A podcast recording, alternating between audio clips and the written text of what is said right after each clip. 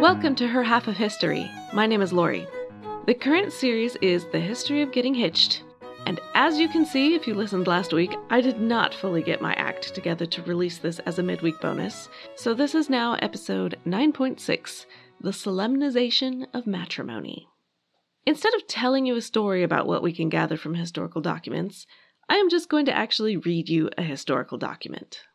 If that's not your jam, give it a break and come back for the next regular episode on the African American Bride.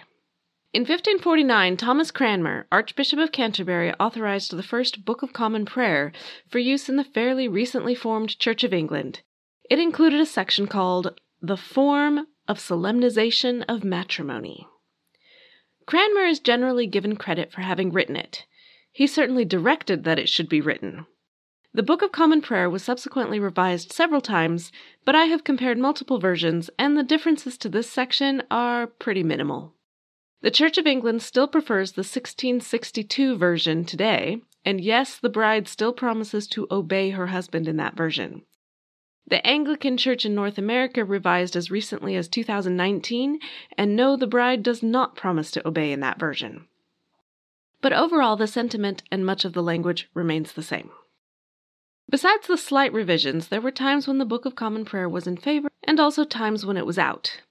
The Catholic Mary I didn't use it, of course, because it wasn't Catholic.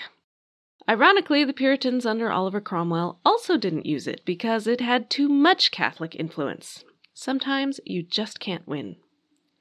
Except that it did win, because overall it was in favor more often than it was out. So as I read this, you can imagine many an English bride on her wedding day. Anne Hathaway, who married William Shakespeare in 1582, Pocahontas, not English, who married John Rolfe, yes, English, in 1614. Martha Custis, who was still an English subject when she married George Washington in 1759. Queen Victoria, who married Prince Albert of Saxe Coburg and Gotha in 1840. Poet Elizabeth Barrett, who married poet Robert Browning in 1846. I could go on with more and more brides, up to and including Kate Middleton, who married Prince William in 2011. The following service would have been familiar to all of them, with a few slight variations from time to time. Here is the 1549 Form of Solemnization of Matrimony. First, the bonds must be asked three several Sundays or holy days in the service time, the people being present after the accustomed manner. And if the persons that would be married dwell in divers parishes, the bonds must be asked in both parishes, and the curate of the one parish shall not solemnize matrimony betwixt them, without a certificate of the bonds being thrice asked from the curate of the other parish. At the day appointed for solemnization of matrimony, the persons to be married shall come into the body of the church, with their friends and neighbors, and there the priest shall thus say, Dearly beloved friends, we are gathered together here in the sight of God, and in the face of his congregation, to join together this man and this woman in holy matrimony, which is an honorable estate instituted of God in paradise, in the time of man's innocence signifying unto us the mystical union that is betwixt Christ and his church, which holy estate Christ adorned and beautified with his presence, and first miracle that he wrought in Cana of Galilee, and is commended of St. Paul to be honorable among all men.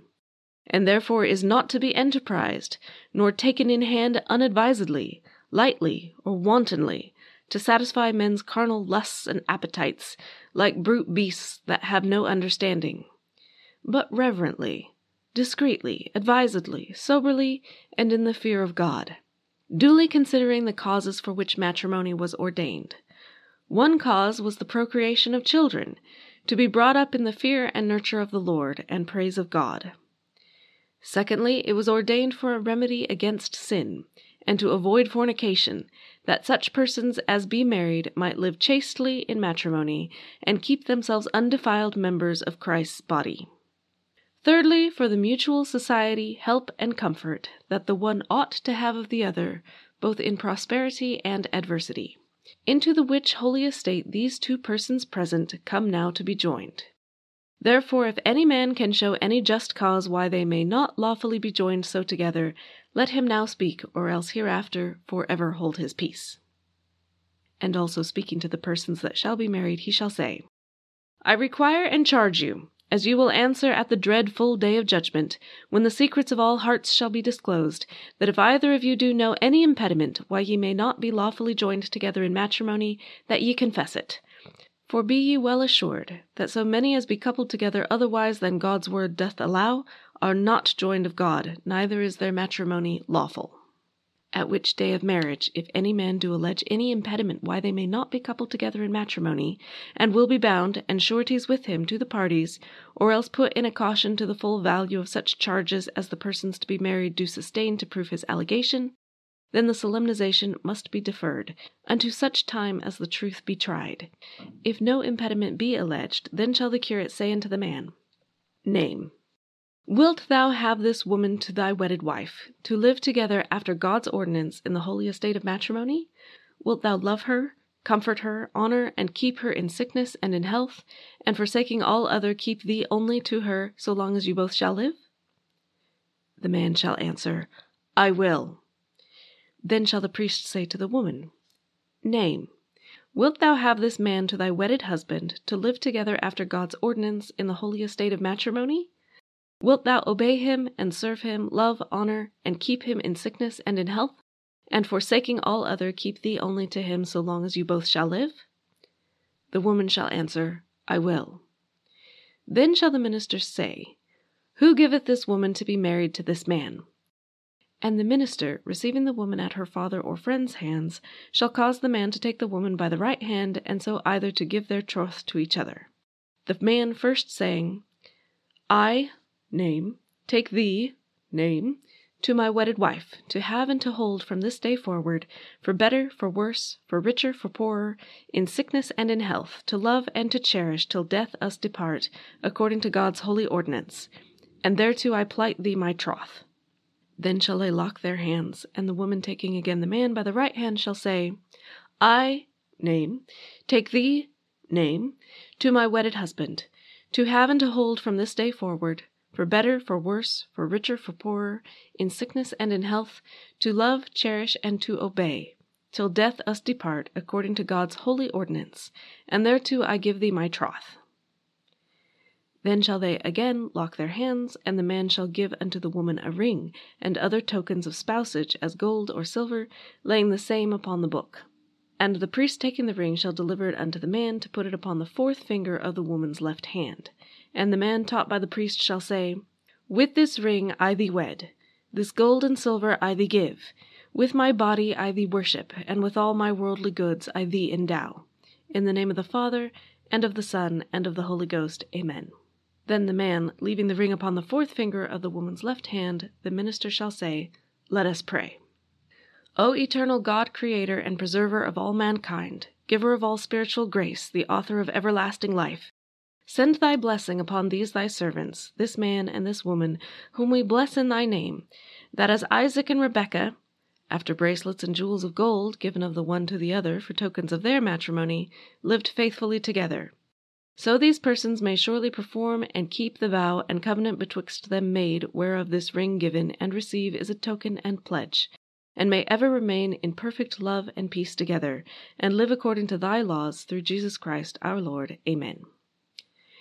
Then shall the priest join their right hands together and say, Those whom God hath joined together, let no man put asunder. Then shall the minister speak unto the people. Forasmuch as name and name have consented together in holy wedlock, and have witnessed the same here before God and this company, and thereto have given and pledged their troth either to other, and have declared the same by giving and receiving gold and silver, and by joining of hands, I pronounce that they be man and wife together. In the name of the Father, of the Son, and of the Holy Ghost. Amen. And the minister shall add this blessing God the Father bless you, God the Son keep you, God the Holy Ghost lighten your understanding. The Lord mercifully with his favor look upon you, and so fill you with all spiritual benediction and grace that you may have remission of your sins in this life, and in the world to come life everlasting. Amen. The service is not over at this point, but I am almost done with this service because after that the priest is instructed to read either Psalm 128 or Psalm 67 according to preference. Whose preference it does not make clear. I hope the bride's. And then they do the traditional call and response of Lord have mercy, Christ have mercy, etc. If you don't know what I'm talking about, visit some churches. It'll be educational. There is an optional blessing for women who are still in childbearing years. Then the priest is supposed to give a sermon, but Cranmer helpfully provides a sample sermon for any priest who doesn't want to bother writing his own. Long live plagiarism. The sermon Cranmer writes is basically an elaboration on the writings of Paul on the subject of marriage, and according to the traditional interpretations of Paul, he wasn't a big fan. Anyway, he admonishes husbands to love and cherish their wives. Wives are admonished to submit and obey, blah, blah, blah. And finally, the solemnization of marriage wraps up with the new married persons, the same day of their marriage, must receive the Holy Communion. And that's it. The wedding is over. Married bliss can begin. Thank you for listening. As always, visit the website herhalfofhistory.com for a transcript, pictures, and sources. Visit me on Twitter as at her underscore half or on Patreon, Facebook, or Instagram as her half of history. Kate the Great is awesome for leaving me so many kind comments. Next week, it is Black History Month with the African American Bride because unfortunately, she usually didn't get the same hoopla with the solemnization of marriage. She may not have gotten any solemnization at all. Thanks!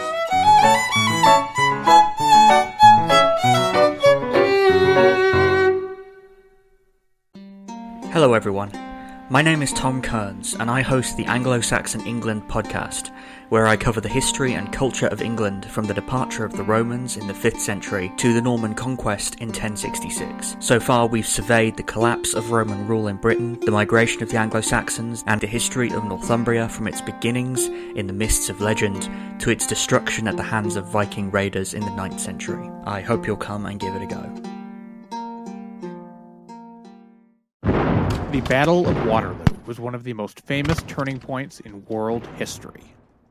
But what happened next? My name's David Montgomery, and I'm the host of The Siècle, a history podcast that tackles exactly that.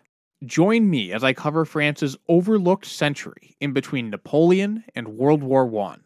The Siècle, spelled S I E C L E, is part of the Evergreen Podcast Network and can be found wherever you get podcasts.